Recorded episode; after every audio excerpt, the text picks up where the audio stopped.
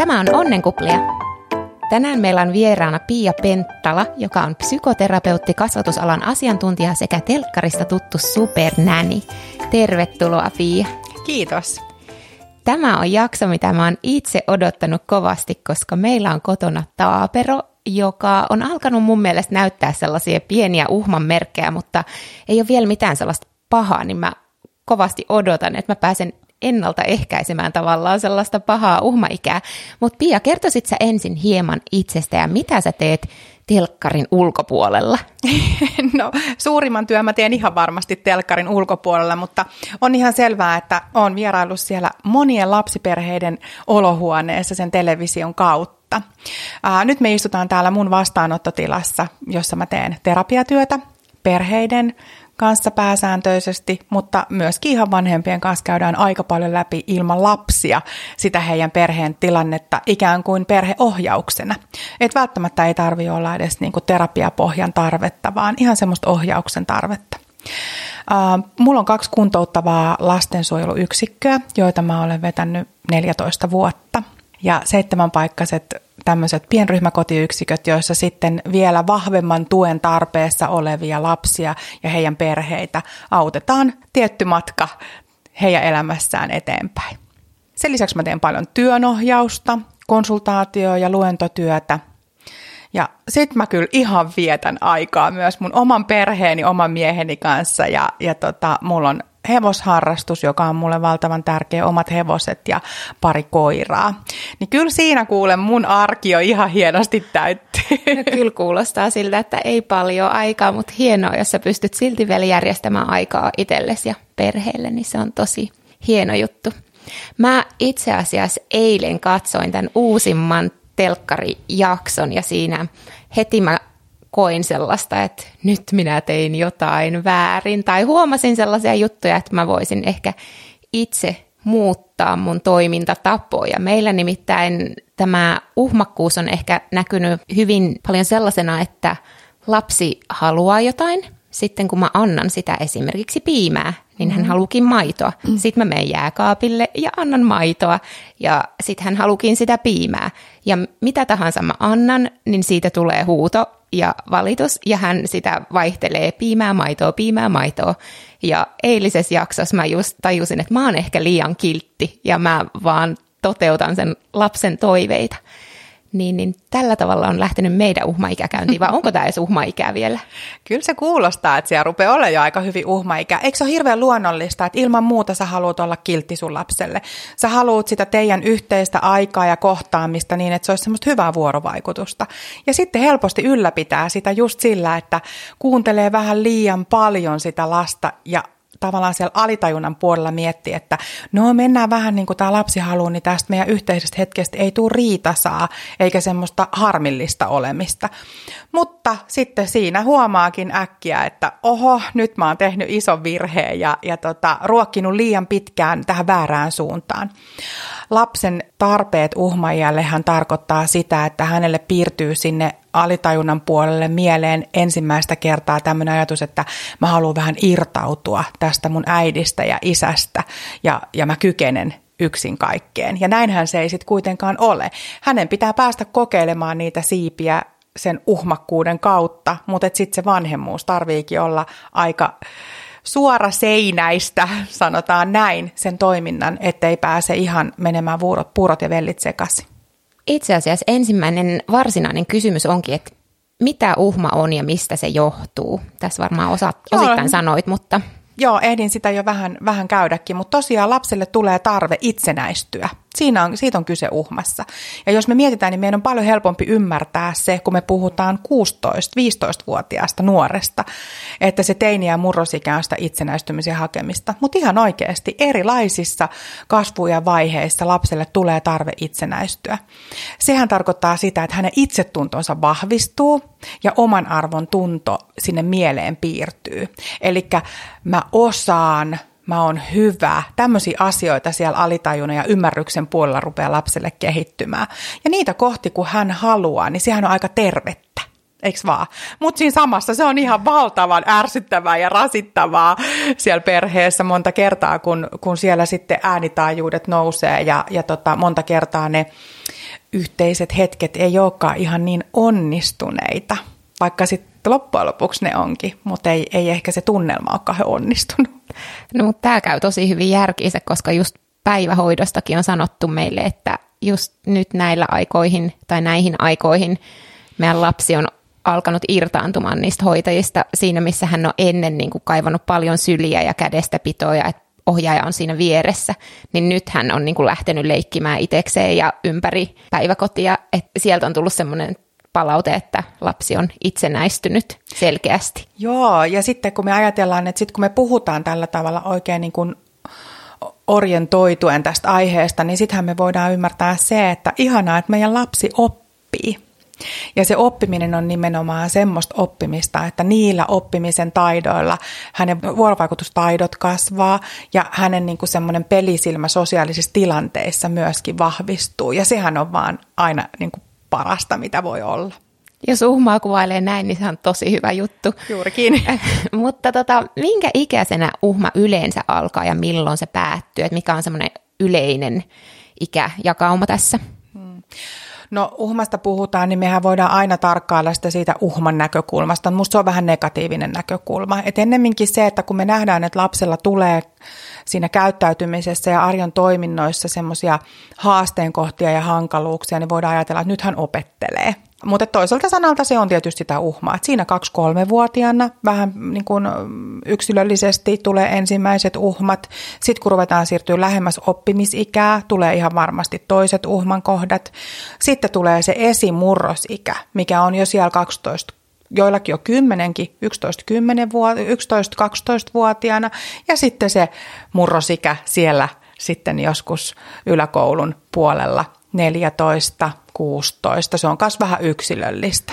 Mua naurattaa täällä, koska mä olin aina ajatellut, että uhma ikä kestää pari vuotta, mutta tätä kun mä kuuntelen, niin se on semmoista aaltomaista liikettä seuraavat 15-20 vuotta. Joo, ja sitten niin tässä jotenkin ajattelen sitä juurikin teillä nuorilla vanhemmilla, että älkää ottako sitä uhmaa sinne hartioillenne semmoisena pahana ja uuvuttavana asiana, vaan ennemminkin semmoisena mielenkiinnon kohteena, että te olette vähän niin kuin tutkimassa teidän lapsen kasvun ja kehityksen eri vaiheita, koska siitähän siinä on kyse. Hienoa. Mitäs tota, nyt ei saisi puhua negatiivisesti, mutta mitkä on sellaisia tyypillisiä ensimerkkejä että uhma alkaa. Varmaan just tämä, sä sanoit itsenäistyminen, mutta mistä yleensä tietää, että lapsi on tullut uhmaikään? Eikö se rupea olemaan vähän semmoista tyytymättömyyttä? Että tota, et ei kelpaa se lusikka, minkä sä laitat pikkuselle siihen lautasen viereen, tai ei kelpaa just se maitomuki, kun halutaankin vettä että äänitasoja nostetaan, halutaan hallita sitä tilannetta niin kuin valtavalla äänellä, kiljumisella. Ja se näkyy niin kuin sen, että lapsen kyvyt on oikeasti niin lapselliset, että, että ei hän osaa sitten niin kuin hallitakaan sitä tilannetta. Nyt hän päättää sille alitonissa, että nyt minä määrään. Ja sitten se menee ihan lapselliseksi touhuksi. Lusikat lentelee ja se on tosi kiukkunen ja huutaa melkein itsensä uneen kaksi-kolme-vuotias siinä raivossa – se on sitä uhmaa. No niin, tuolla oli, tuolla oli kyllä tutun kuulosia merkkejä. Onko sitten jotain, mitä vanhemmat vois tehdä jo ennen uhma alkua tai ihan, että se uhma alkaa, että se uhma menisi mahdollisimman kevyemmin ja helposti, jos ajatellaan tällaisen nuoren lapsen ja taaperon uhmaa? Mm. No mä toivon jotenkin, että älkää, älkää odottako sitä uhmaa, älkääkä ruvetko valmistautua siihen, kun se ei ole teidän uhma. Te olette ne omat uhmanne käynyt ja silloin kun teistä on tullut vanhempia, niin te saatte semmoisen paketin, kun sieltä sitten minäkin päivänä aamulla sängystä niin sanotusti herää. Ja otetaan vastaan se, mitä tulee. Ja reagoidaan sitten, kun on jotain reagoitavaa. Muutenhan niitä saattaa ruveta kehittämäänkin tavallaan tai luomaan itse. Voiko se olla sellaista, että... Kyllä, ja se sun oma tunnetilashan välittyy lapseen ihan älyttömän helposti. Ja sitten jos sä rupeat jotain kauheasti odottamaan, jännittämään – ää, niin se lapsi tunnistaa sinussa, että hetkinen, että mikä tuossa mun äitis tai isäs on muuttunut. Ja sitten hän rupeaa hirveästi skannaamaan teidän tunnetiloja. Ja sitten jos hänen leikkiaika menee siihen, että hän kattelee teidän tunnetiloja tai tunnistelee niitä, niin hänen oma leikkiaika, missä hän kasvaa ja kehittyy, jää paljon vähemmälle. Eli olkaa ihan rauhassa. Kaikille lapsille ei edes tule uhmaa, ja sitä on turha lähteä sieltä nostattamaan. Eli reagoidaan silloin, kun on jotain reagoitavaa. Tosi hyvä vinkki. Öm, mennäänpä sitten näihin erilaisiin tapauksiin, mitä on tullut tuolta kuulijoilta, ja jotka on varmasti tyypillisiä monessa perheessä, ainakin mä oon kuullut näistä monilta ystäväperheiltä. Ja mä tuossa mainitsinkin tuosta meidän tilanteesta, eli tyttö haluaa jotain ja ei halua ja mitä tahansa teemmekin, se on väärin ja saattaa itkeä ja raivota sitä. Miten me voidaan toimia tässä fiksusti niin, että tällainen menisi mahdollisimman pian ohi, että se haluaa, ei halua vaihe, vai onko se vain jämäkästi antaa maitoa, eikä suostu antaa sitä piimää esimerkiksi? Tai vaipan vaihdossa tulee, että haluan leppäkerttuvaipan tai sitten mä haluan kettuvaipan mm. ja vaan toinen vaippa kelpaa. Mm. Pienen lasten kanssakin voi ennakoida sillä itekseen puhumisella.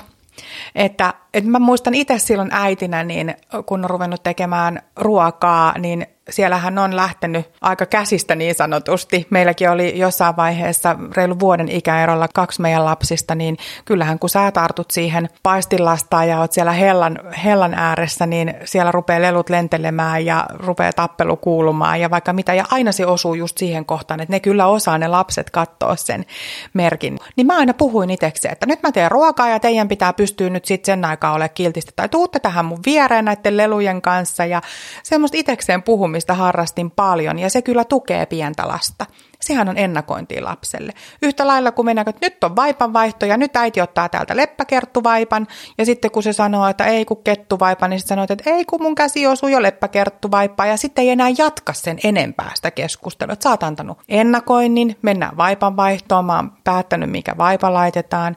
Hän saa sanoa mielipiteensä, sä kerrot siihen, että ei kun se menee näin ja sitten sä sen jälkeen jätät sen keskustelun siihen, että loputtomiin ei keskustella myöskään sen lapsen kanssa koska siihen hän houkuttelee. Hän houkuttelee siihen, että nyt ruvetaan mittaamaan kumpi tämän vallan ottaa.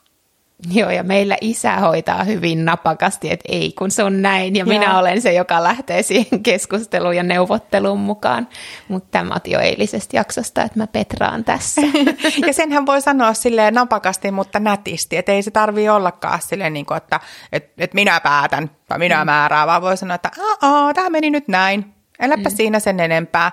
Se on jo riittävä viesti lapselle, että ei toi tosta nyt niin kuin meinaa periksi antaa. Hyvä. Miten sitten tällaisen ihan pienen uhma, eli tuli kysymys, että kun puolitoistavuotiaalla alkaa olla uhma, niin miten toimitaan, kun hän on vielä niin pieni, ettei ymmärrä kaikkea, mitä hänelle selittää ja sanoo? Mm. No se lähellä olo, että mä aina puhun siitä käsivarren mitan päässä hoitamisesta. Se on tosi tarpeellista. Ja pienellä lapsella varsinkin, niin hänenhän pitää olla koko aika sun lähettyvillä. Sä tuet, sä kannattelet, sä jo puhut lapselle, että mitä tapahtuu ja miten me toimitaan. Ja sitten tietysti se palauttaminen – että voi olla jo pienemmälläkin kuin puolitoistavuotiaalla. Nehän lähtee ne lapset kokeilemaan. Mä muistan, meillä oli ainakin semmoinen kukkaruukkuvaihe menossa, että kun meidän keskimmäinen ryömi, niin hän ryömi ja nosti itsensä aina siihen ison jukkapalmun juurelle, kun silmä vältti ja sitä multaa sieltä kahmimaa. Niin kyllä siellä käytiin välillä niin kuin, tiedätkö, niin kuin kymmenen minuutin sisällä, niin kymmeniä kertoja ottamassa pois. Mutta se on sitä vanhemmuutta. Ja, ja tota, se semmoinen systemaattinen toimiminen, että, että mihin asioihin ollaan päätetty, että näin tämä tehdään, niin, niin sitten kanssa tehdään niin. Ei poikkeuksia. Mikä on paras keino selvitä sellaisesta tilanteesta, kun se pieni lapsi kirkuu ja huutaa ja mikään ei kelpaa ja kun hän ei vielä osaa puhua eikä ymmärräkään pakosta kaikkea? Niin, siellä puheella ei ole niin suurta merkitystä, että meillähän kehonkieli joka tapauksessa kertoo, että millaisessa vuorovaikutuksessa me ollaan. Ja pienet lapset ei oikeasti osaakaan välttämättä sanottaa sitä tahtoansa muuta kuin sillä kehon kielellä. Mutta kyllähän me aikuisina tiedetään, että miten me halutaan, että mikä tilanne mitenkin menee. Ja se meidän tekeminen siihen suuntaan, kuinka me, me halutaan sen tilanteen hoituvan, niin on äärimmäisen tärkeää. Sillä kiljumisellahan lapsi nimenomaan pyrkii käyttää valtaa ja vaikuttamaan sinuun. Nuoret usein laittaa salaa jonkun lävistyksen tai värjää tukkansa ja katsoo, että haa, miten toi reagoi. Niin ihan samalla tavalla se pieni lapsi tekee. Hänhän kiljuu ja heittää tavaroita ja jää katsomaan, että miten toi tuohon reagoi. Mitä vähemmän hän saa meiltä reagointia siinä ei-toivotuskäyttäytymisessä ja määrätietoista johdonmukaista kasvatusta, niin sen paremmin ne tilanteet rupeaa sujumaan. Okei, eli pitää vaan yrittää olla reagoimatta. Hmm. Miten sitten tämmöinen pidempi? Meillä oletettavasti saattaa olla jo varhaisuhma alkanut, puolitoista-vuotias lapsi siis. Itseäni kiinnostaa, mitä rajoja ja niin edelleen näin pieni alle kaksivuotias ymmärtää, ja mitkä rajat on ihan turhia vielä tässä iässä. Meillä tehdään ajoittain paljon kaikkea, mitä ei saisi, ja kun kieltää, niin hän vaan yltyy tekemään uudestaan ja nauraa päälle, mikä on esimerkiksi tässä tilanteessa oikea tapa toimia, ja miten edetä tilanteessa, koska oletettavasti meille tulossa aika haastava varsinainenkin uhma sitten. Joo, toi on ihana tämä tapa, että lapsi reagoi jo siihen tolleen nauramalla, niin hän tietää täysin, että mä teen asioita, jotka multa on kielletty. Mä teen asioita, joihin mun vanhemmat reagoi. Ja, ja tota, ihan ennen kaikkea, niin mikään hän ei ole raivostuttavampaa vanhemman näkökulmasta kuin justiin se, että sit toinen vielä nauraa päälle. Mutta kyllä pieni lapsi tarvii myös niitä rajoja, että siinä kohtaa pitää kieltää. Mutta se kieltäminen ei niinku ole ainut asia, koska on kyse näin pienestä, että ei ole sitä semmoista keskusteluyhteyttä, että voisi käydä tämmöistä yhteisymmärryksessä olevaa keskustelua, kuinka toimitaan. Mutta sitten vanhemman tehtävä on niinku houkutella lapsi tekemään jotain muuta – houkutella jonkun toisenlaisen leikin ääreen. Eli vähän niin kuin harhauttaa ajatus pois siitä. Pikkusen harhauttaa ajatus pois, koska siitä ei ole mitään hyötyä, että siinä lähdetään semmoiseen mustavalkoiseen juupas-eipäs linjaan. Pienten lasten kanssa aina semmoinen leikkisyys ja empaattisuus on kuitenkin niitä, jolla lähdetään sitten johdattamaan sinne polulle, mikä sitten toimii paremmin. Ja pieni lapsi on kuitenkin vielä hirveän helppo tavalla harhauttaa sen leikin avulla – Tämä pitää muistaa. Meillä nimittäin lapsi menee aina rämpyttämään uunia. Silleen hakkaa sitä ja roikkuu siinä ja rämpyttää ja katsoo meitä ja tietää, että sitä ei todellakaan saa tehdä ja Joo. sitä saa monesti kieltää putkeen. Ja mitä enemmän sä teet sen, että sä kiellät napakasti, että ei, että tästä mä en tykkää ja nyt tämä pitää loppua. Ja sitten sen jälkeen se lempeää, niin tuppas tänne, että lähdetään katsoa mitä mitä sun lelulaatikossa on, että onko ponit jo herännyt tai onko, onko leekoja siellä rakennettu jo tai mitä ikinä se onkaan, niin ensin se tynty napakkuus ja sitten sen jälkeen se nätti kohtaaminen ja lähdetään yhdessä jatkamaan matkaa, niin kyllä mä väitän, että sillä on niin parhaimmat mahdollisuudet. Tätä kokeilen. Mm-hmm. Ja sitten entäs sellaiseen turvallisuuteen ja turvattomuuteen, eli miten raivotaan turvallisesti, jos syli, mikään muu rauhoittelu tai huomion poisvieminen ei kelpaa, ja niin ettei tule liian turvaton olo pienelle. Esimerkiksi onko siitä enemmän hyötyä vai haittaa, jos antaa lapsen raivota kiukun pois huutamalla lattialla tai pinnasängyssä?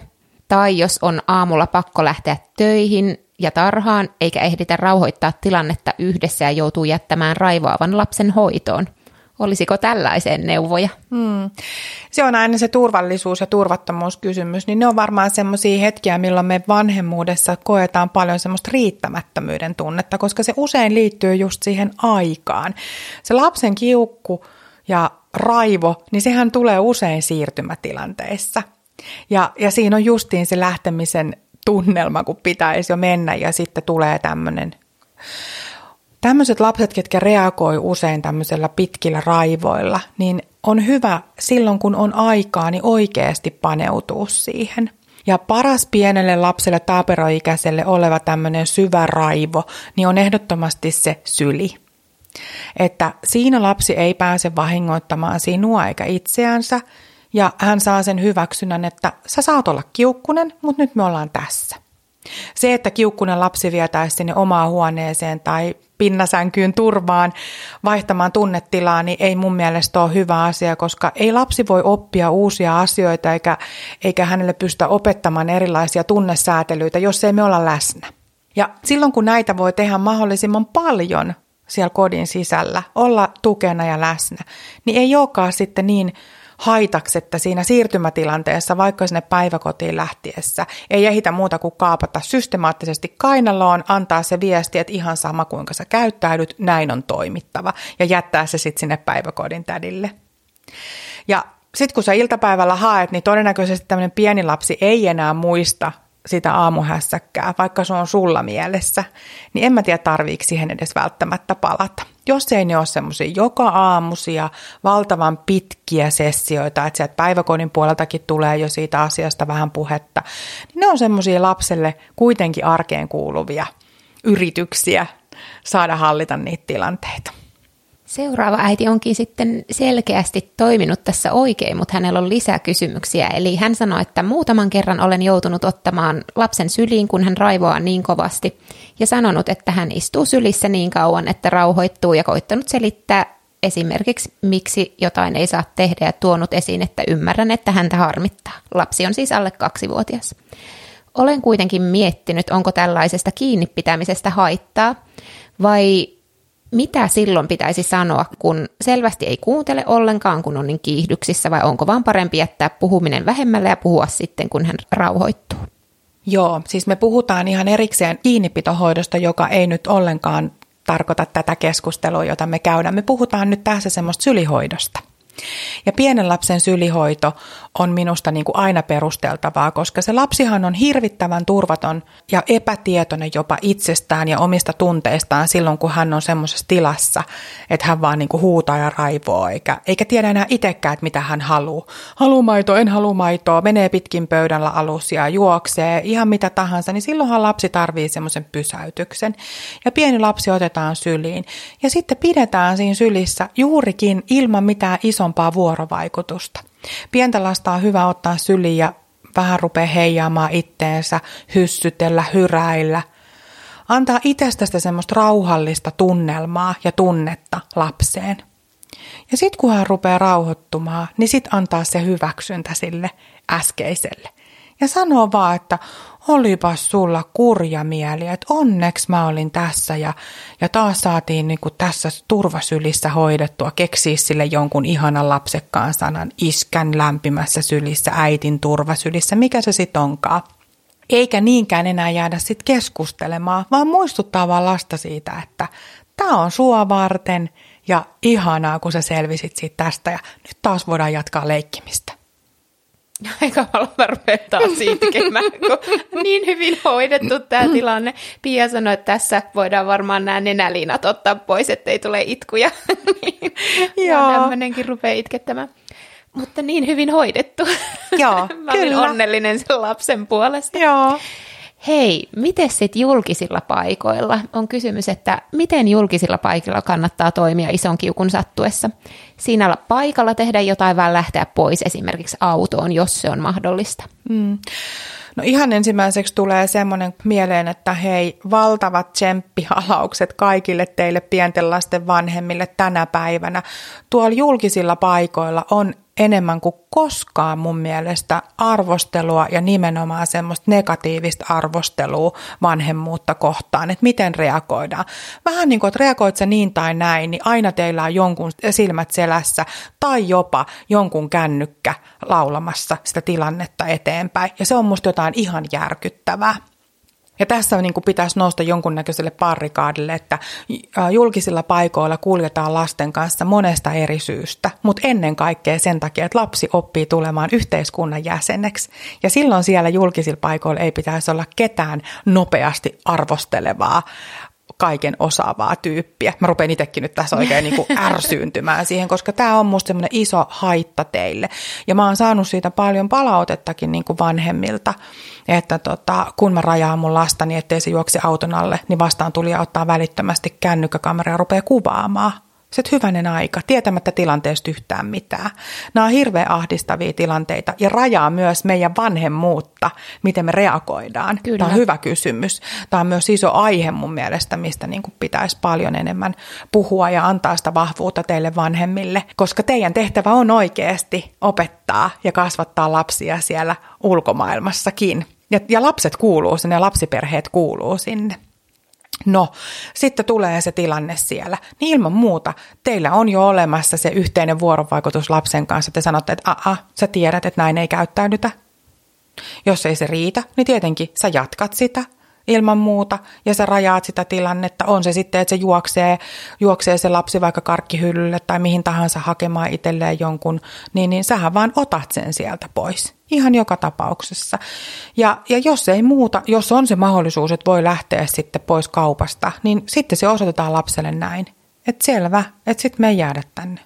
Entäs sitten sellainen kunnon itkupotkuraivari, missä heittäydytään maahan ja ää, aletaan tavallaan raivota, siinä ei saa sylinkään otettua. Ei saa Itsellä syliin. ei ole vielä siinä tilanteessa, mutta mulla on lähipiirissä ollut sellainen lapsi, joka heittäytyy sinne ja hän, hän ei oikein saa sylinkään, kun hän raivoo niin kovasti. Joo, ja ne on mahdottoman tota, ne on niin letkumaisia ne lapset siinä kohtaa, kun ne päättää sen tehdä. Mutta tota, kyllä se vaan sitten kaapataan siihen kainaloon tavalla tai toisella ja, ja sitten lähdetään pois mennään johonkin, joko sinne kaupan ulkopuolelle on löytyy joku penkki, mihin me voidaan mennä istumaan.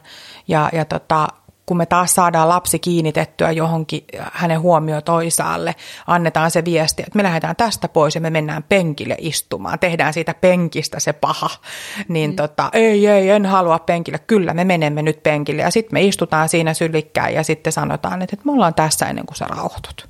Tietysti hyvä, jos pääsee autoon, aina pitää katsoa just sitä, että ei tavallaan paljasta lasta vieraiden silmiltä ja näin. Ne on vaikeita tilanteita, mutta johdonmukaisesti joka tapauksessa viesti vanhemmilta pitää olla se, että tämä on ei-toivottua käyttäytymistä ja, ja tätä ei suvaita. Toivottavasti ei tule tällaista tilannetta eteen. Helposti voi tulla. Kyllä. Mutta usein me myös niin kuin siinä kohtaa niin on hyvä niin kuin etukäteen miettiä pienten lasten vanhemmilla, että kun julkisella paikalla lapselle tulee pettymyksiä ja harmistuksia, niin niistä yritetään selviytyä samalla tavalla kuin siellä kotonakin. Musta on niin kuin Yksi surullisempi esimerkkejä jo joku vuosi sitten, niin olin jäätölökioskilla ja siihen tuli perhe, jossa se pieni poika sitten oli aivan innoissaan. Selkeästi oli puhuttu jo muutama päivä, että koska mennään jätskikioskille ja ostetaan se pallojäätölö. Ja sitten hän sai sen pallojäätölön ja tietenkin siinä kävi niin, että se pallo putosi ensimmäisen nuolasun jälkeen siihen maahan. Ja sille lapselle tuli hirvittävä suru. Ja mitä tekee vanhemmat? Rupeaa hyssyttelemään sitä lasta – ei sen lapsen takia, vaan niiden muiden ihmisten takia. Älä nyt itke, ei näin kovaa meteliä, täällä on muita ihmisiä. Vaikka heidän olisi pitänyt surra sen lapsen puolesta ja luvata, että ostetaan toinen pallo. Että tämmöisiin me sorrutaan, että se on niin vahvaa oikeasti se vastustus tavallaan sitä lasten elämää kohtaan siellä ulkomaailmassa. Mm. Niin olkaa vaan oikeasti rohkeita joka ikinen pienen lapsen vanhempi, että etukäteen jo tiedätte, että tulee mitä tahansa, niin me hoidetaan nämä asiat samoin kuin kotonakin. Hyvä. Sitten ruokailuun. Tätä varmaan temppuilua kokee lähes kaikki perheet. Eli miten reagoida, kun taapero kiukuttelee ruokapöydässä, heittää ruokaa lattialle ja ei syö? Huhhuh. Tämä on ihan totta. Tämä on niitä vaikeimpia. Ja tämähän on, mun mielestä tämä on yksi ehkä kaikista niin kuin yksilöllisimmin otettava asia. Ja siksi tähän on aika vaikea ehkä näin jopa lähteä vastaamaan asiantuntijanakin. Menetelmiä on monia ja teidän pitää vanhempina tietysti löytää se, mikä sopii teidän lapselle. Mutta onhan se selvää, että, että siihen ruokailuun se pitää hoitua, koska lapsen pitää syödä. Mutta missä asteessa se sitten jo on, että onko se mennyt jo semmoiseksi, että joudutaan olemaan huolissaan siitä, että lapsi ei saa riittävästi ravintoa, vai onko kyse vaan siitä, että tässä nyt haetaan näitä valta-asetelmia, koska ruoka on yksi suurimpia vallankäytön elementtejä. Ja, ja sen myös lapsi oppii aika pienenä. Mutta jos me nyt ajatellaan vaikka tämmöisestä lähtökohdasta, että se on, liittyy tähän uhmaikäisyyteen, että se pieni kaksivuotias, kaksi ja puolivuotias, niin ei oikeasti haluakaan tulla siihen ruokapöytään. Ja sitten se ruokapöytä rupeaa olemaan täynnä enemmän leluja kuin kun, kun tota, ruoka-asioita, niin pitää tehdä siitä ruokailusta selkeämpi. Ja siinä myös semmoinen ennakointi, että lapsikin kuulee jo etukäteen, vaikka ihan 10 minuuttia ennen kuin mennään ruokapöytään, että kohta syödään. Lelut menee nukkumaan, tai mitä se ikinä onkaan, että otetaan se leikkisyys siihen alustukseen jo tosi vahvasti mukaan. Usein se tilanne on tullut jo semmoiseksi, että vanhemmatkin on jo valmiiksi uupuneita tai jännittyneitä, että kohta se taas alkaa ja mä en saa mitään sitä syömään ja miten se voi mennä nukkumaan, kun ei se ole syönyt sitä lounastaan. Ja sä rupeat jo itse virittymään väärään suuntaan. Ja siinä se lapsi tajuu sen, että haha, mulla on valta, tota rupeaa jo nyt hermostuttamaan tämä tuleva tilanne. Niin se leikkisyys rentouttaa myös meitä itseämme. Ja, ja sitten myös se ennakointi tapahtuu siinä sille lapselle. Ja sitten voi myös sanoa, että sitten kun me tullaan ruokapöytään, niin siihen ei otetakaan yhtään lelua, koska me laitetaan oikeasti ihan superripeästi tämä ruoka tänään suuhun ja sitten me päästään muihin hommiin. Eikä hirveästi enää puhuta siitä, että mitä sen ruokailun jälkeen tehdään, vaan keskitytään siihen, että nyt me syödään.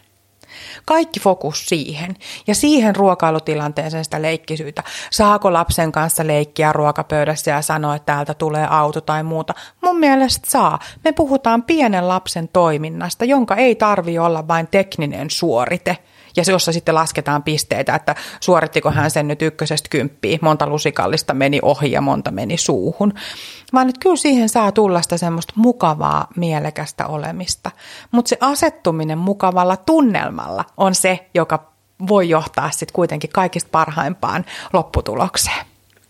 Miten hei, meillä menee yleensä aika hyvin ruokailut ja tota, ei ole ongelmia, mutta sitten muutama kerta on ollut sellainen, että hän on jostain ihan tosi yllättävästä, en siis tiedä mistä, saanut sellaisen just vähän niin kuin, että en syö tai huutaa ja itkee ja vähän niin kuin raivoo ja saattaa siinä mennä parikymmentä minsaakin sylissä ja hän sitten haluaa, että hän poistuu pöydästä.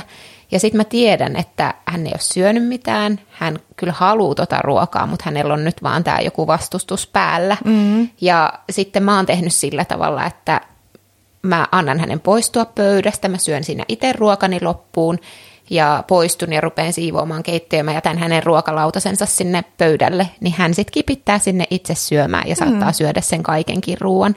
Että onko se paha tapa opettaa, että siellä on se ruoka sit odottamassa vai olisiko hänen pitänyt oppia, että silloin olisi pitänyt syödä, kun kaikki muutkin oli pöydässä? Mm. Ja kyllä mun mielestä pienen lapsen pitää saada vähän enemmän tilaa sille harjoittelulle. Et sit siinä vaiheessa, kun lapsi rupeaa olemaan 5-6-vuotias, niin sitten hänellä täytyy olla ne taidot, että nyt on ruoka-aika, se tapahtuu nyt yhteisesti, mutta pitäähän sitä kohti mennä harjoittelemalla. Ei me voida olettaa, että ne lapset on valmiita uusiin asioihin aina heti. Jos se on teillä toimiva malli, niin en mä tiedä, miksei niin voisi niin kuin toteuttaa sitä. Sitten jos olisi kyse lapsesta, joka aina venkuloi sen ruoan kanssa, aina siitä tulee hirvittävä tahtotila, niin sitten meidän pitää miettiä erilaisia konsteja, että miten niin kuin se hoidetaan. Mutta toihan kuulostaa niin kuin tosi hyvälle. Niin, just kun mä ajatellut, että tuleeko tästä sitten joku tapa tai semmoinen paha juttu, mitä, mutta eihän kyllä sitä ole niin kuin jatkuvasti toistanut, että sillä pari, kolme se kertaa on joku semmoinen, niin meillä ei itsellemmäkään ole aina nälkä tiettynä kellon aikana, tai meillä ei aina maistu se sama ruoka, mitä tota, me ollaan ajateltu, että, että just nyt tänään on laitettu, että, että kyllä niin kuin sitä säätelyä on meillä itsellämme, niin myös meillä lapsilla.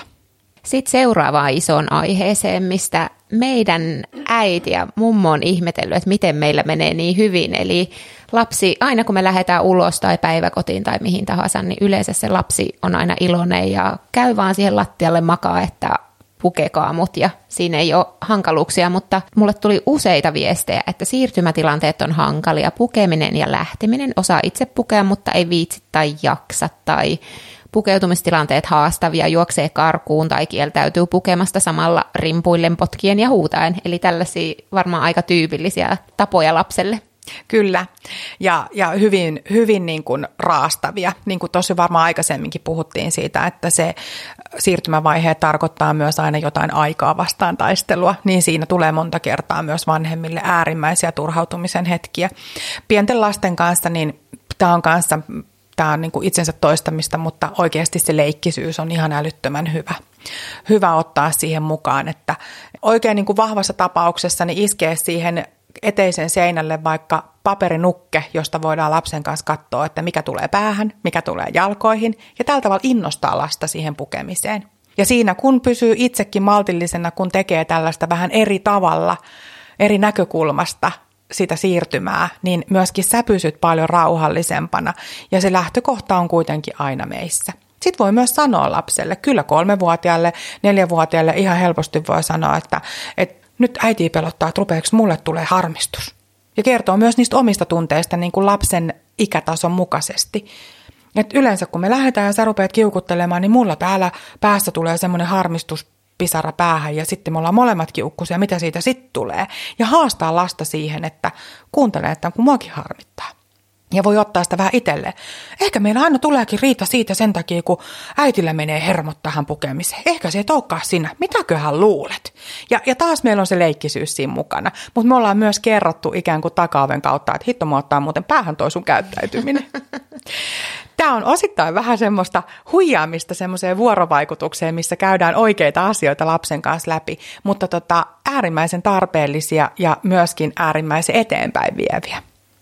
Joo, meillä on kyllä helpottanut se varmasti, että meillä ei ole yleensä kiire, kun me lähdetään. Eli mä en, mulle yleensä aikataulu aamulla, että me lähdetään ajoissa ja jos hän ei heti halua tulla pukeen, niin mä siinä lauleskelen ja istuskelen siinä eteisessä ja hän sitten saapuu siihen omalla ajallaan. Että että se on ehkä meidän puolella.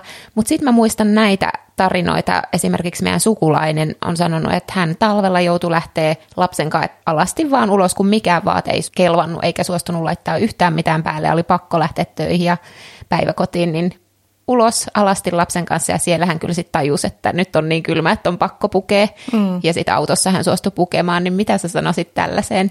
Kyllä mä oon lähtenyt kanssa ilman toppahalaria viemään joskus omia lapsiani päiväkotiin. Ja tota, se on sitten se karu esimerkki lapselle ja konkreettia. Lapsihan tarvii konkretiaa yleensäkin itselleen hyvin paljon siihen kasvojen kehityksen tueksi. Niin siinä se sitten karaistuu kyllä niin kuin, ja ymmärrys tulee päähän, että minkä takia näin tehdään.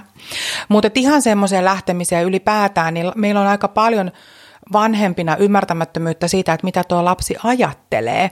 Ja just niin kuin sieltä leikin keskeltä lapsethan on niin kiinni siinä omassa tekemisessään aina, niin se myös aiheuttaa ongelmia siihen siirtymään, kun sieltä huudetaan, että nyt tänne nyt lähetään. Niin eihän me voida tietää, mitä hän ajattelee. Tuleeko hänelle suru, kun hän joutuu jättämään ne lelunsa sinne? Pelkääkö hän, että niille leluille tulee paha mieli, kun hän lähtee sieltä? Me ei voida yhtään tietää, mikä se on se lapsen oma ajatus. Eikä hän osaa sitä meille myöskään kertoa, vaan se tulee kiukkuna ja vastustuksena. En ole lähössä. Niin sanotetaan sitä nyt pitää rupea kohta pukemaan, sanotko kaikille leluille heippa, että nähdään sitten iltapäivällä ja sitten kertoa sille, että, sille lapselle, että sitten kun me tullaan töistä ja päiväkodista, niin nämä on täällä nukkunut ja ne on varmaan syönyt välipalankia ja sitten ne on ihan innoissaan odottaa sua takaisin. Sä voit aina kehitellä jotenkin sitä ajatusmaailmaa, että millä tavalla sä helpotat lasta irtautumaan siitä tekemisen äärestä, mikä hänellä on juuri sillä hetkellä menossa. Ei vaan kiljotiinimäisesti sammuteta sitä tekemistä, vaan annetaan sille semmoinen pieni jalostus siihen, että se lapsen on niin kuin pehmeämpi irrottautuu. Ne on myös usein hirveän hyviä keinoja päästä niihin siirtymätilanteisiin. Seuraava, muuten tosi hyviä vinkkejä, mutta tota, seuraava on vaipanvaihdosta ja tämä on varmasti sitä leikkisyyttä taas se vähän sama kuin tuo siirtymätilanne, että vaipanvaihto on aina haaste, mutta sitten täällä yksi kommenteista, koska tämäkin tuli useampaan kertaan, niin kosketti minua, oli aamun pissavaipan vaihto on taistelu joka kerta, koska sen kerran, kun lapsi on ollut hankala siinä aamulla vaipan vaihdon yhteydessä, niin se on ainakin mulle tosi rankkaa, kun mä en itse herään nopeasti, ja se aamulla itsellä niin kun on se, että ei tule sitä leikkisyyttä, ei tule niitä lauluja samalla tavalla, mitä mä teen yleensä, eli siinä vaiheessa omat aivot ei ole vielä käynnissä, niin se on tosi vaikea reagoida semmoiseen suuttumukseen heti aamulla, niin onko sulla vinkkiä sellaiselle äidille ja isälle, joilla aina aamulla on hankalaa? No oikeastaan semmoinen helpotus, että et, et, et, nyt heti tuli mieleen tuossa, kun alustit tätä kysymystä, niin semmoinen tutkimus, jossa on tutkittu pienen lapsen kykyä tunnistaa äitinsä, niin parhaiten hän reagoi semmoisella oikealla tunnistamisella siihen päivääitiin ja huonoiten siihen aamuäitiin, joka on se uninen, ei ole tukka laitettu, kenties vähän meikattu. Niin tämähän on ihan sama meillä. Me ollaan hyvin erilaisia monesti siinä aamussa, kun me herätään. Ja, tota, ja silloin niin kuin pienempi lapsikin enemmän meitä tunnustelee. Että okei, että et ei nyt suoranaisesti, mikäs toi on, mutta ikään kuin ymmärrättekö, että, että vähän niin kuin kattelee, että tota, että, että millä jalalla toi on herännyt. Ja se on niin kuin vieraampi semmoinen tunnetilaltaan oleva vanhempi. Mutta kyllä se lapsi siihen tottuu ja oppii. Ei se nyt välttämättä tarkoita, että se koko päivä menee pilalle, vaikka sitten sen aamuvaipan kanssa taistellaan. Mieluiten niin, että puhut vähemmän ja teet enemmän, niin se tilanne on hoidettu pois, eikä ole tullut sitten semmoista pidemmälle vievää harmitusta teidän välille siitä aamusta. Kyllä meillä vanhemmillakin pitää olla oikeasti mahdollisuus ja oikeus siellä kotona olla niiden omien tunteiden kanssa. Mehän osataan hallita ne tunteet. Ei se nyt niin haittaa, jos se sitten on vähän negatiivinen jossain kohtaa. Se on kuitenkin hallittu tunne. Niin ehkä se on just monella ongelma, että kun ei haluaisi suuttua ja ei haluaisi tavallaan hermostua sen lapsen edessä, haluaisi aina olla semmoinen lempeä Ei, ja kuka ja meistä odotukset. Halu... Niin, kuka meistä haluaisi sen oman, oman tota, tärkeän rakkaan ihmisen kanssa aloittaa aamu kiukulla. Mutta sitten niin kuin lapsen suunnalta, niin joka tapauksessa lapsi unohtaa asioita ja ne on jo mennyt moneen kertaan, kun me vielä niitä ehkä jäädään pohtimaan ja miettimään, että ei siinä, ei siinä ketään vahingoitettu sen suuremmin eikä, eikä tota päivää edes vaurioitettu yhteisen tekemisen ääreltä sen enempää. Lapsi tarvii myös niitä konkreettisia tekoja. Sillä, että te vaihdatte vähän, vähän sanaisesti ja kiukun säveltäminä sitä aamuvaippaa, niin joka tapauksessa on hoitoa ja huolenpitoa sille lapselle. Ja sitäkin hän teiltä tarvii. Hmm. Entäs sitten tavaroiden heittely? Tavaroiden heittely on ongelma jatkuvasti ja kielloista huolimatta. Miten kitkeä tällaista käytöstä pois? Joo, ne on niitä vanhemmuuden riesakohtia kanssa. Mä tota, ihan, ihan kyllä tunnistan tuommoisen aika monestakin pienen lapsen perheestä. Siinä ei ole mitään vaihtoehtoa muuta kuin oikeasti vaan opettaa pois siitä. Ja kaksivuotias katsoo sua silmiin ja sen jälkeen hän heittää tavaran. Näinhän se tapahtuu. Eli taas ihan täysin tietää, mitä tehdään, niin kyllä siinä kohtaa sitten voidaan ottaa aina vähän ikään kuin yhteiselle jäähypenkille. Että jo, että niin kuin, ei ole tietenkään realistista, että joka ikinen kerta, kun semmoinen lapsi, joka paljon heittelee, niin aina mennään yhdessä istumaan hetkeksi aikaa sohvalle ja niin kuin mietitään, että tehdäänkö näin. Mutta se semmoinen johdonmukainen komentaminen ja mieluiten siitä tilanteesta pois siirtäminen vähän niin kuin rangaistuksenakin yhdessä vanhemman kanssa, niin rupeaa jo pikkuhiljaa toimimaan.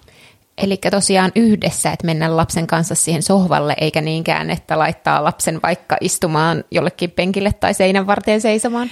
No mä en oikein kannusta sitä, koska siinä myös riski kasvaa, että eihän se lapsi sinne jää.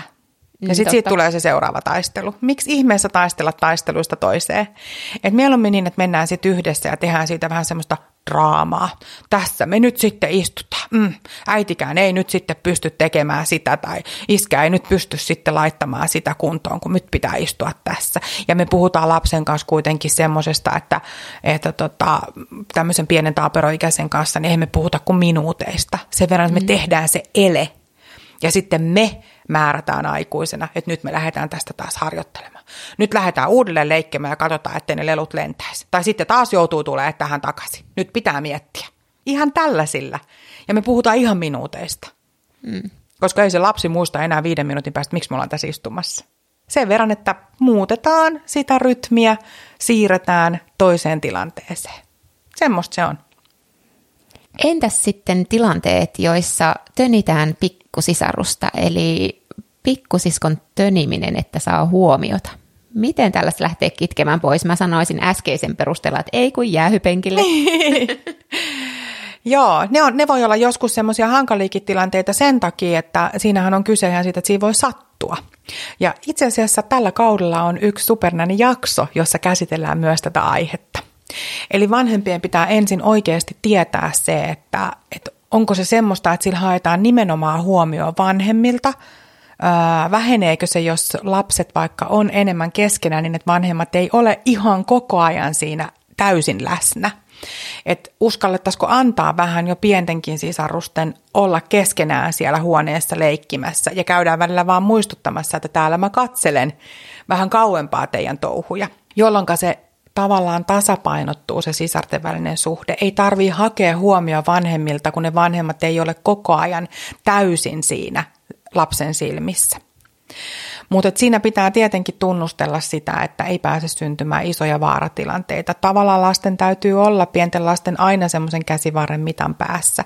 Mutta se, että lapset on leikkihuoneessa leikkimässä tai olohuoneessa, sä oot siinä toisessa huoneessa, sä käyt siinä vähän väliin näyttäytymässä ja muistuttamassa, että mun valvova silmä on tässä vähentää älyttömästi sitä kisaamisen tarvetta, kun ei tarvi esittää ja hakea huomioon siltä vanhemmalta. Mutta totta kai pitää isommalle lapselle selittää sitä, että noin ei voi tehdä. Mm. Että se ei ole mahdollista. Ja siinä on aina kyse siitä, että minäkin haluaisin olla pieni. Eli ottaa päivässä yksi, kaksi, kolmekin kertaa semmoisia tilanteita sen isomman lapsen kanssa, että nyt on sun lellihetki, nyt äiti pitää sua tosi pienenä.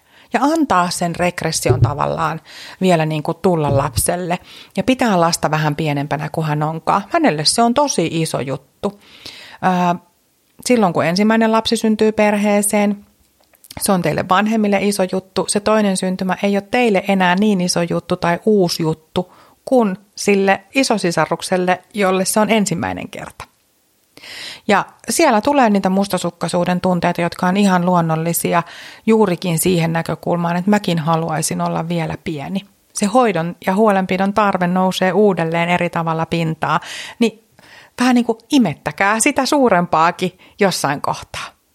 Hyvä. Tähän tuli pari muutakin kysymystä, mutta mun mielestä sä oot aika hyvin tuossa jo kuvannut tätä. Eli täällä on esimerkiksi toinen tapaus, jossa on esikoinen kaksipuolivuotias ja vauva sitten pieni, alle puolivuotias ja toki vauva on tuonut kaikkeen lisämausteen. Nyt haasteena isomman kanssa nukkumaan menot pottailut ja esikainen haluaa olla myös vauva ihan kuten sä äsken sanoit. Hmm. Ja kuinka voisi ottaa esikoisen huomioon paremmin ja ohjata oikein, niin tässähän sä itse asiassa vastasitkin, kun mä luin ton kysymyksen nyt.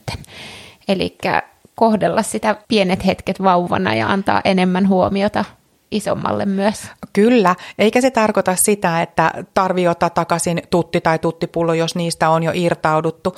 Mutta se, että sä edes sanot lapselle, kun sä kaappaat sitä sydäntä, että nyt äiti pitää sinua vauvana ja antaa se viesti tällä tavalla eteenpäin, niin kyllä se helpottaa tosi paljon sitä lapsen oloa.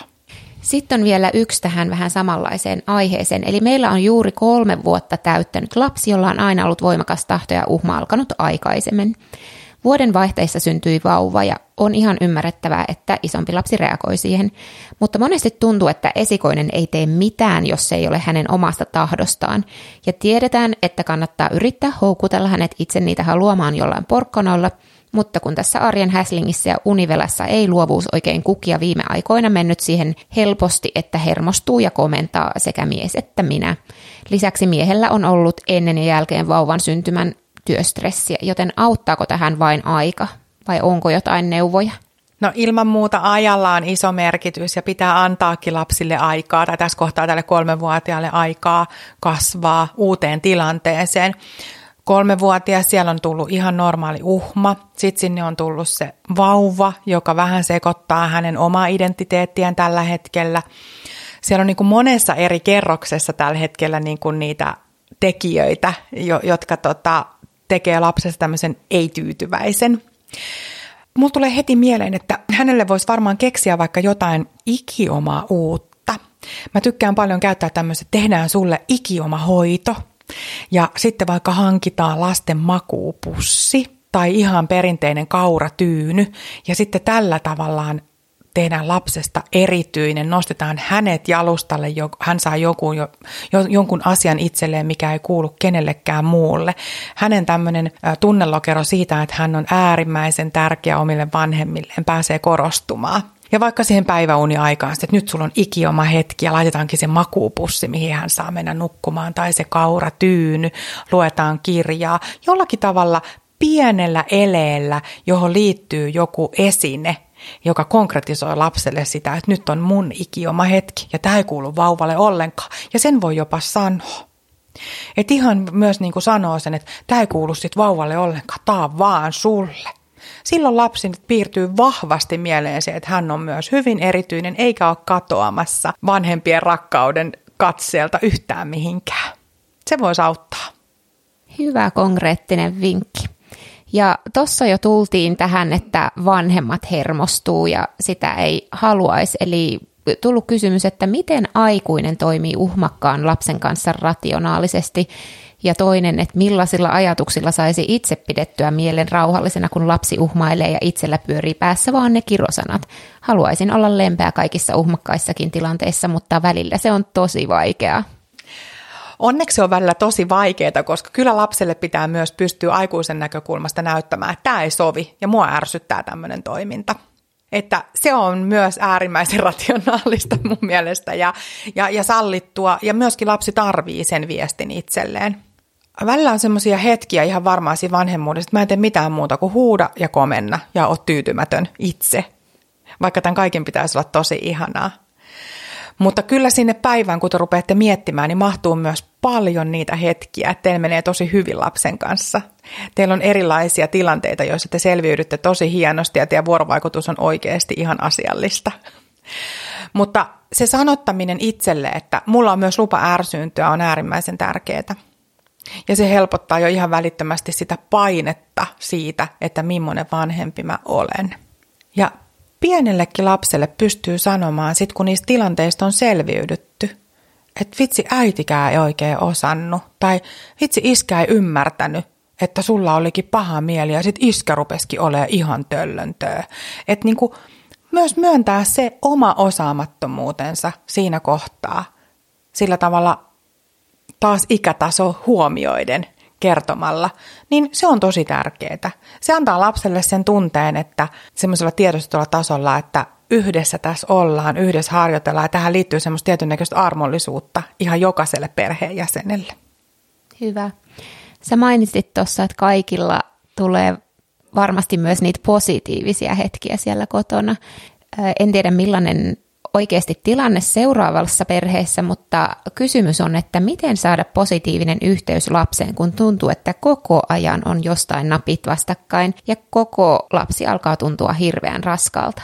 Mm. No on varmasti hetkiä, mitä jokaisessa lapsiperheessä koetaan. Siihenhän liittyy monia eri, teki, eri tekijöitä, että sitten siellä kotona kulminoituu ne tunnetilat hyvinkin raskaiksi. Ja silloin on kyllä tärkeää ottaa semmoinen irti arjesta tekeminen. On se sitten vaikka yllättää lapsi sillä, että hei, tänään me mennään suihkuun ja mulla on saippua kuplia. Tai ähm, katsoa pikkukakkosta ja ottaakin siihen, jos ei ole kauhean tyypillistä, niin popcornipurkki, vaikka ollaankin keskellä viikkoa. Jollain tavalla pyrkii yllättämään lapsi siinä arjessa, koska silloin yleensä siitä syntyy semmoinen hyvän mielen reaktio, joka valuu sinuun vanhempana myöskin välittömästi. Ja silloin me tiedetään, että tällä viikolla meillä on ollut ainakin kolme kertaa semmoisia ihania hetkiä. Ja sitten ne riittää siihen kohtaan. Sitten jos mä rupean katsoa puolen vuoden päähän, että on aina vaan tätä puurtamista, niin sitten täytyy rupea jo miettimään, että tarviiko tähän vähän jotain ulkopuolista jutteluseuraa, kenties jotain vinkkien antaja ammattiauttajalta päin, mutta oikeasti mä luulen, että suurimmassa osassa perheissä löytyy viikon aikana muutamia hetkiä, milloin on ollut oikeasti ihan kivaa. Ja lapsiperheisiin välillä kuuluu semmoisia ajanjaksoja, että on niin kuin, että tämä kuukausi on ollut ihan hirveä. Tässä ei ollut mitään muuta kuin huutamista ja rähinää. Mun korvat on aivan täynnä. Mä en ole sanonut mitään kaunista sanaa mun lapsille, en ehkä mun puolisollenikaan. Mutta se, että te olette ollut siellä läsnä, te olette ollut siellä aitoina omien tunteittenne kanssa, niin sen kuukaudenkin aikana se lapsi on saanut teistä just semmoista vanhemmuutta, kun se on tarvinnut. Uskokaa vaan. Ja tämä on varmasti just hyvä sanoa ääneen ja usein, että se on ok menettää ne hermot ja on ok, ettei ole koko ajan semmoinen aurinkoinen, lempeä äiti.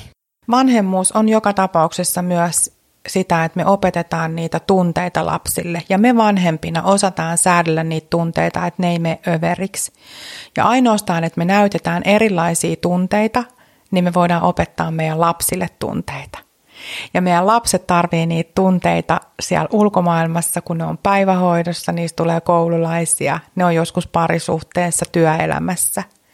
Jos ei ne niitä taida, niin on tehty aika iso karhunpalvelus. Ja meidän vanhempien tehtävä on myös tuottaa pettymyksiä lapsille. Jopa pettymyksiä siinä, että minäkään en aina ole iloinen. Muakin ärsyttää ja suututtaa. Niin se vaan menee. Tosi paljon tosi hyvää asiaa ja vinkkejä, konkreettisia vinkkejä näihin uhmajuttuihin. Ja mulla on yksi kysymys, joka ei ole enää uhmaa, mutta minkä mä haluan kysyä, koska meillä on pieni tyttö. Ja monesti puhutaan, että tytöistä kasvatetaan tai että he ovat liian kilttejä ja tunnollisia, niin että he saattavat helposti myötäillä muita eikä kuunnella sitä, mitä itse oikeasti haluavat. Mua kiinnostaakin, että onko jotain vinkkejä siihen, miten mä kasvatan meidän tytöstä tunnollisen, mutta omatahtoisen ja päättäväisen omien halujensa mukaan, mutta sillä että hän tottelisi kuitenkin aina kaikkea, mitä mä sanon. niin. Äh, nyt tämä on mahtava kysymys, koska tota, enemmissä määrin mä olen voinut huomata, että tätä samaa piirrettä on myös pojissa. Se on ihan varmasti semmoista, joka, joka on tullut niin kuin sukupolvien myötä meidän yhteiskuntaan ja meidän niin kuin kulttuuriin, että, että myös semmoisia suorittajia ja miellyttäjiä löytyy myös vielä poikien puolella. Mä miellän tämän hyvin usein tämmöisen piirteen, että lapsi haluaa miellyttää. Ja millä tavalla siitä päästään eroon, niin sehän on täysin meidän vanhempien tehtävä. Mitä enemmän me puhutaan lasten kanssa asioista, mitä enemmän me koetaan yhdessä erilaisia asioita tekemisen äärellä, me voidaan varmistaa sitä, että lapsella vahvistuu halu ja kyky sanoa oma mielipiteensä. Ja meidän perheistä puuttuu tällä hetkellä hyvin paljon sitä yhdessä olemisen aikaa. Siellä kotona ehkä ollaan paljon yhdessä, mutta kuitenkin erikseen. Sinne on tullut aika paljon niitä ruutuja ja niitä ei jaeta yhdessä. Aika pienelläkin on jo oma pädi, jonka kanssa hän on yksinään hetken, vanhemmat on yksinään, sisaret on yksinään. Se ei ole yhdessäoloa. Mutta semmoinen päivittäinen yhdessäolon tekeminen, on se sitten yhteinen ruokahetki, on se sitten yhteinen lukuhetki, mikä ikinä, päivittäin toteutettava yhteinen tekeminen, niin se päivittäinen yhdessä tekeminen varmistaa teille vanhemmille tilan pystyy tutkimaan ja kuulemaan teidän lasta. Teidän vanhempien tehtävä on olla lastenne asiantuntijoita. Ja kun te olette yhdessä, niin te pystytte tietämään, millä tasolla käsityskyky erilaisista asioista on teidän lapsella. Ja siihen käsityskykyyn te vaikutatte kertomalla omia mielipiteitä, esimerkkejä ja antamalla tilan lapselle jäädä miettimään, että mit, mitä hän muodostaa kustakin asiasta. Ja sillä hän varmistaa sen, että hänelle tulee oma mielipide eri asioista. Mutta siihen tarvitaan yhdessäoloa ihan säännöllisesti yhdessä vanhempien kanssa. Teidän vanhempien luoma arvomaailma siellä kodissa on se, jonka te haluatte kertoa teidän lapsille. Sitten he saa toisenlaisia näkökulmia eri muista yhteisöistä, missä he viettää aikaansa, päiväkodit, harrastukset, koulut, mitkä tässä on jo mainittukin. Ja sen kautta sitten lapsi rupeaa muodostamaan sitä omaa arvomaailmaansa. Ja silloin hän ei enää ole miellyttäjä. Tätä tavoitellessa ja enemmän yhteistä aikaa. Yksi hyvä tapa, millä me voidaan varmistua siitä, että mitä meidän lapset milloinkin ymmärtää ja tietää tunteista, joita me tarvitaan kuitenkin joka päivä ja joka hetki vuorovaikutuksessa toiseen ihmiseen, niin on käyttää tämmöistä kuin mikä mikä pelit. Ja ne löytyy tuolta netin kautta. Mä itse tykkään niistä tosi paljon. Se on nimenomaan tunnepuoleen ja eri ikäisten lasten kanssa kehitettyjä pelejä. Niin käykää niitä tsekkaamassa ja ottakaa avuksenne. Ne ei ole mitenkään kalliita, mutta ne on kallisarvoisia tuovia vinkkejä teille, kun yhdessä niiden pelien äärelle asetutte. Hei, toi on hyvä vinkki. Meillä ainakin lähtee heti kokeiluun. Mä etsin myös ton linkin tai etsin niistä jonkun tiedon, niin mä voin laittaa tonne nettisivuille. Laita Kaikki ihmeessä. löytää helposti. Onko sulla Pia jotain lisäystä vielä tähän puhuttuihin aiheisiin, semmoinen loppukaneetti tavallaan?